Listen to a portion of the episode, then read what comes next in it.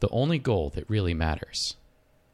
I was recently introduced to this wonderful TED Talk by Shankar Vedantam. And while I encourage you to set aside 15 minutes to watch it, the TLDR is that you can't actually know what your future self wants. For example, take a moment and think back about when you were 10 years old. What did you want to be when you grew up? I was going to be a professional tennis player. But then, around age 12, I seemed to realize I wasn't even five feet tall yet, nor was I training at a full time tennis academy. As Vedantam points out, looking back at our past helps show us how much our best laid plans have changed. So, why do we assume it will be any different in the future? When we begin to accept that the person we will become in the future will be different than anything we can imagine today, building optionality into our lives becomes the only goal that really matters. According to Wiktionary, optionality is defined as a quality or state in which choice or discretion is allowed.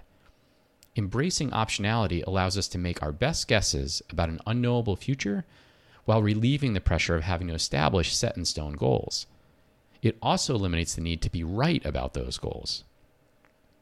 We are hardwired as human beings to be certainty seeking machines. And while we might not be able to change our wiring, we can proactively remind ourselves that building optionality is the best way to handle the future uncertainty we will encounter in our lives. Here are three ways to start building more optionality into your life. 1. Create more personal and financial breathing room. If you set up your personal and or financial life in a way that everything has to go exactly to plan in order for it to work out, you're doomed from the start. Instead, make sure you're building in plenty of breathing room. On the personal side, create open space in your life, whether that's in your work life and or in your family's calendar. On the financial side, this can mean having enough in your cash cushion to shrug off the curveballs life will inevitably throw your way. Things like an expensive car repair, replacing your air conditioning, and or dealing with a larger property tax increase. 2. Keep it simple. It's so easy for our, our lives to become overly complicated. In fact, that's what is bound to happen if we aren't proactive about keeping things simple.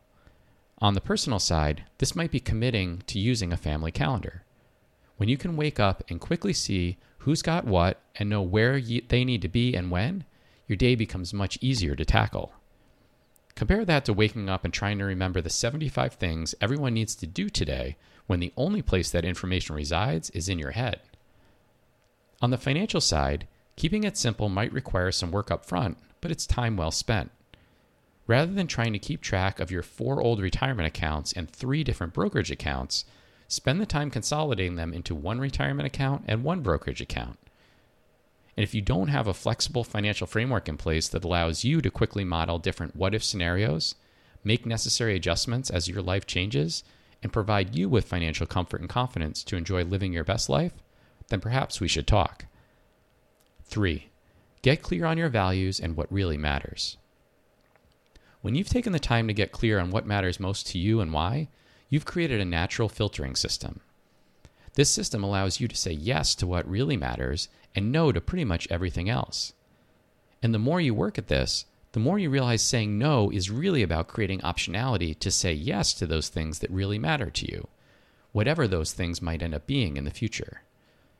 Now, look, I realize that the middle of the holiday season might not be the best time to start embracing optionality and doing the necessary work to make it a reality.